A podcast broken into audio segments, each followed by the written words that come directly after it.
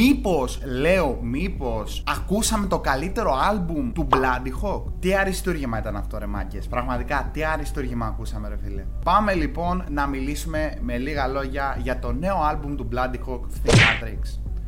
Ομολογώ ότι ήταν ένα άλμπουμ που προσωπικά δεν περίμενα να βγει αυτό το διάστημα. Περίμενα να αργήσει λίγο καιρό ακόμα ο Bloody να βγάλει κάποιο δίσκο μετά το τίμημα που ακούσαμε στα τέλη του 2021. Αλλά Μάιο του 2023 ο Bloody Hawk αποφασίζει να κυκλοφορήσει το νέο του άλμπουμ. Για τους λάτρε στατιστικής, το Fthinatrix περιέχει 12 κομμάτια και τα λεπτά κρόση του άλμπουμ είναι 42 και 12 δευτερόλεπτα. Οπότε πάμε σιγά σιγά να μιλήσουμε για το δίσκο. Πρώτα θα ήθελα να αναφέρω κάποια feats που έχει ο δίσκος τα οποία είναι ο Wang of Lospa, ο Immune και ο Danny Gambino. Ενώ σχεδόν όλα τα beats του δίσκου τα έχει επιμεληθεί ο Ματέο NPS, ο οποίος εδώ και πάρα πολύ καιρό συνεργάζεται με τον Bloodyhawk, έχει αναλάβει την παραγωγή σε πάρα πολλά κομμάτια του και στο παρελθόν και ο Bloody αποφάσισε να δουλέψει μαζί του για αυτό το νέο δίσκο. Χωρίς να μακρηγορούμε λοιπόν και να λέμε πολλά πολλά, πάμε να μιλήσουμε για το κάθε κομμάτι ξεχωριστά και ξεκινάμε από το κομμάτι Ταβάνι που είναι το intro του δίσκου. Ο κεφαλός μου κάπου χάνει!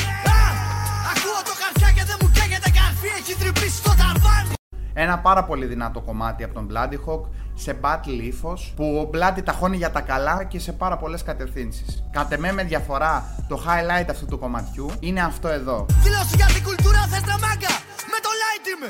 Με ποιον άμε, με το Γιάκα! Ρε φίλε, είναι ένα πολύ μεγάλο statement από τον Bloody που και αυτός ε, μαζί με άλλους ράπε θεωρώ συμβάλλουν στο να μην θεωρείται πλέον η ραπ μια σκηνή χωρισμένη στα δύο όπως έχουμε δει τους προηγούμενους καιρούς. Που όντως, ρε φίλε, κατά τη γνώμη μου, η σκηνή έχει χωριστεί τα δύο. Δηλαδή, με ποια έννοια το εννοώ, ότι υπάρχουν οι, πιο, οι καλλιτέχνες που κάνουν ίσως λίγο πιο εμπορική ραπ, να το πω τραπ. Δεν μ' αρέσουν και τόσο πολύ κάποιες φορές οι ταμπέλες. Αυτοί που κάνουν πιο εμπορικά την ραπ και αυτοί που το κάνουν με ένα διαφορετικό τρόπο. Οπότε η σκηνή κατά πολλούς έχει χωριστεί σε αυτά τα δύο μέρη. Ο Bloody Hawk με τη δήλωσή του συμβάλλει στο να μην θεωρείται πλέον η ραπ μια σκηνή χωρισμένα στα δύο ή τουλάχιστον συμβάλλει στο να κλείσει αυτό το κενό και να γίνει ένα. Κάτι που το θεωρώ πολύ μεγάλη ενέργεια από τον Bloody με αυτόν τον στίχο. Και με αυτή τη δήλωση ουσιαστικά ο Bloody λέει ότι δεν υπάρχουν πραγματικοί εχθροί εντός της μουσικής βιομηχανίας του rap, ξέρω εγώ κτλ. Αλλά εκτός αυτής. Ε, κάτι το οποίο να σου πω την αλήθεια πλέον με το μάτι που το βλέπω και εγώ με βρίσκει σε πάρα πολύ μεγάλο βαθμό σύμφωνο. Αυτό ήθελα να κρατήσω από αυτό το κομμάτι. Το θεωρώ πολύ μεγάλο statement, αλλά και γενικότερα σε κομμάτι πολύ δυνατό. Οπότε προχωράμε στο επόμενο κομμάτι του δίσκου, το οποίο είναι το Αν απόψε φύγω. Αν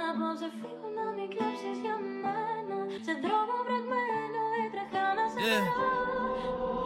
απόψε, αλήθεια δεν θέλω να κλάψει για μένα. Εντάξει, ένα κομμάτι με κυρίως ε, αρκετά προσωπικό στίχο αλλά και κοινωνικό από τον Bloody Hawk.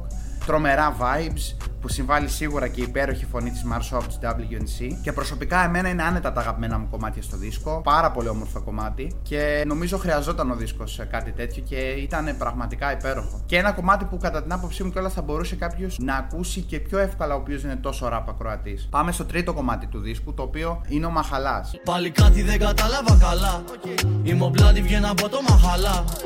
Φτάνουμε στο τρίτο κομμάτι λοιπόν του δίσκου, το οποίο είναι ο Μαχαλάς, που και το ταβάνι και το Αναπόψε φύγω και ο Μαχαλάς είναι τρία κομμάτια με αρκετά διαφορετικά στυλ. Πράγμα το οποίο είναι εξαιρετικά ενδιαφέρον και για μένα μετράει πολύ σε ένα δίσκο. Δηλαδή το να υπάρχουν διαφορετικά στυλς, να είναι λίγο διαφορετικά τα κομμάτια. Π.χ.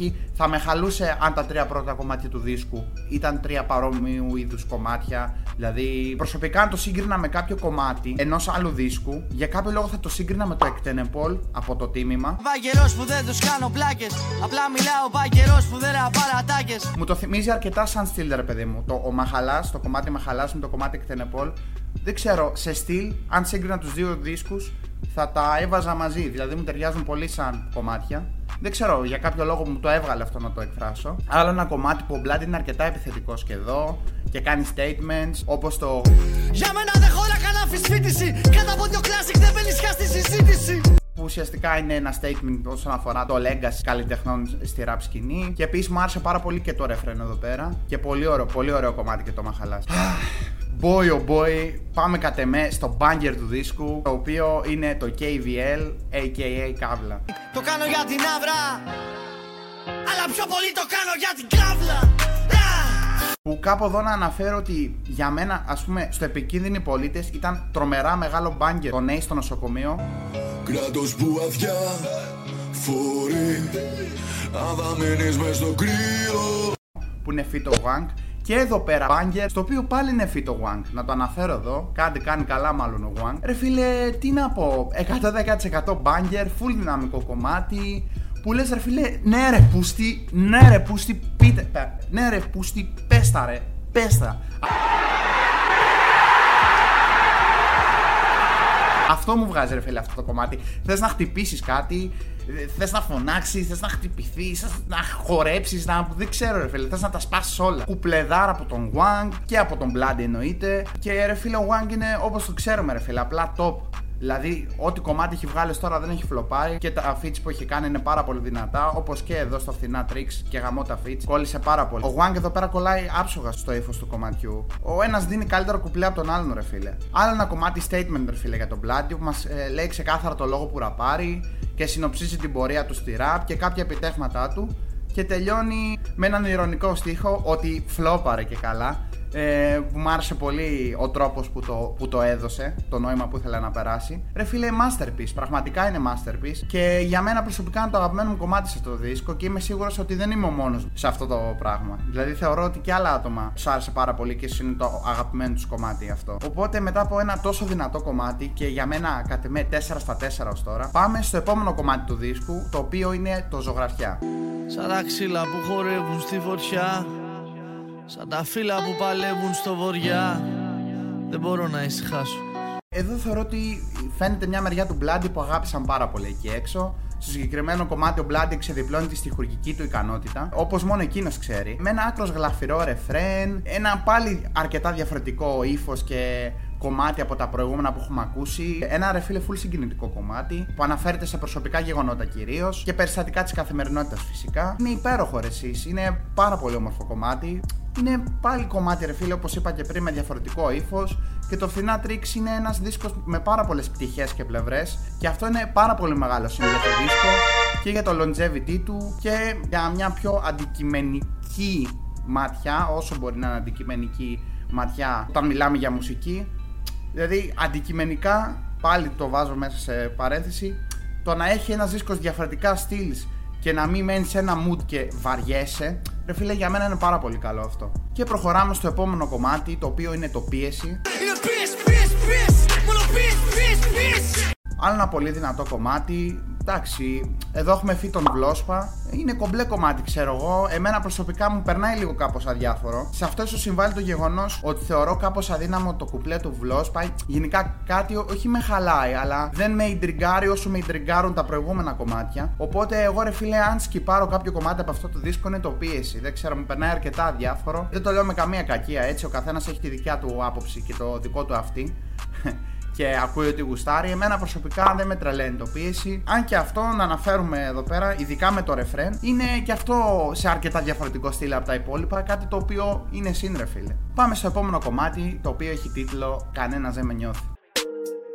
Αρχίζω και πιστεύω πως κανένας δεν με νιώθει. Ο τίτλος μαρτυρά για το τι περίπου μπορεί να λέει ο Μπλάντι με στο κομμάτι. Δεύτερο πολύ σοβαρό και προσωπικό και συναισθηματικό κομμάτι από τον Μπλάντιχο. Σε ύφο τύπου ζωγραφιά, αν το παρομοίαζα με κάποιο κομμάτι μέσα από τον δίσκο. Όσοι λατρεύουμε αυτή την πτυχή του Μπλάντι και τον αγαπήσαμε για αυτή την πτυχή του, νομίζω θα μας αρέσει πάρα πολύ αυτό το κομμάτι και εμένα προσωπικά μου άρεσε πολύ αυτό το κομμάτι. Και θεωρώ ότι υπάρχουν πολλοί τέτοιοι ράπα ακροάτε εκεί έξω. Και όσοι έχουν αγαπήσει λοιπόν αυτή την πτυχή του Μπλάντιχο θα εκτιμήσουν ιδιαίτερα αυτό το κομμάτι. Και είναι ένα κομμάτι ρε φίλε που σε κάνει να σκεφτείς να αναστοχαστείς για κάποια πράγματα και ταυτόχρονα να ταυτιστείς με τον καλλιτέχνη και είναι υπέροχο αυτό. Είναι πάρα πολύ όμορφο. Και γι' αυτό θεωρώ ότι είναι ένας από τους αρκετούς λόγους που ο Bloody Hawk έχει τόσο μεγάλη επιτυχία. Το γεγονός ότι κάνει αυτή τη συγκεκριμένη δουλειά. Ότι μπορείς να ταυτιστείς μαζί του πολύ εύκολα σε κάποια πράγματα και στα δίνει με έναν τέτοιο τρόπο το οποίος είναι πάρα πολύ ενδιαφέρον. Το θεωρώ μέρος της επιτυχίας του αυτό και πολύ μεγάλο respect. Προχωράμε στο Facts, ένα σοβαρό κομμάτι το οποίο μου αρέσει και εδώ πολύ το ρεφρέν, διότι το βρήκα πολύ δημιουργικό ε, και catchy το ρεφρέν με τον Immune. Πανέμορφοι στίχοι επίσης από τον Bloody και από τον Immune και αυτό σαν feat θεωρώ ότι κόλλησε πολύ ωραία. Ο Immune όπως πολύ καλά ξέρει έδωσε τα bars στο συγκεκριμένο κομμάτι, τον στίχο και το δικό του μοναδικό στοιχείο και το απογείωσε θεωρώ το κομμάτι και ο Bloody εδώ πέρα πάρα πολύ δυνατός και θεωρώ και το concept του κομματιού πολύ ωραίο. Ένα στόμα μου δώσε η μάνα Δύο μάτια μου δώσε η φύση Τρία καλοκαίρια δεν θυμάμαι είναι ωραίο concept, μου άρεσε. Οπότε πάμε στο IKEA. Μα το έκανα μόνος μου σαν τραπεζάκι από τα IKEA. Ένα κομμάτι το οποίο είναι αρκετά κοντά στο ύφος του κομματιού του Μαχαλά, αλλά έχει και battle στοιχείο το συγκεκριμένο και με αρκετά έξυπνο στίχο και bars όπως ανά διαστήματα ακούσαμε και στα προηγούμενα κομμάτια. Ο Bloody σε ένα πιο κλασικό στυλ θα έλεγα στο συγκεκριμένο κομμάτι. Επίσης, ρε φίλε, παρατηρώ ότι γράφοντας αυτό το επεισόδιο, παρατηρώ πόσο πολύ μου άρεσαν τα ρεφρέν του Φθηνά Tricks. Στα περισσότερα κομμάτια, αν όχι σε όλα, τα ρεφρέν ήταν πάρα πολύ ωραία και είχαν κάτι το ξεχωριστό και μοναδικό το καθένα. Και ήταν, τα θεωρώ πάρα πολύ προσεγμένα, ρε φίλε. Ήταν πραγματικά πολύ προσεγμένη δουλειά και γενικότερα, αλλά ειδικά στα reference θέλω να το τονίσω. Τα ρεφρέν του δίσκου εμένα προσωπικά μου άρεσαν πάρα πολύ. Αυτό για το IKEA. Πάμε στο λουλούδι. Έλα να κοιταχτούμε και να μην μιλάμε, δεν αντέχω να σκεφτούμε τίποτα. Θέλω να φτάσω στο τέλος του κόσμου να πέσω πάνω με ταχύτητα.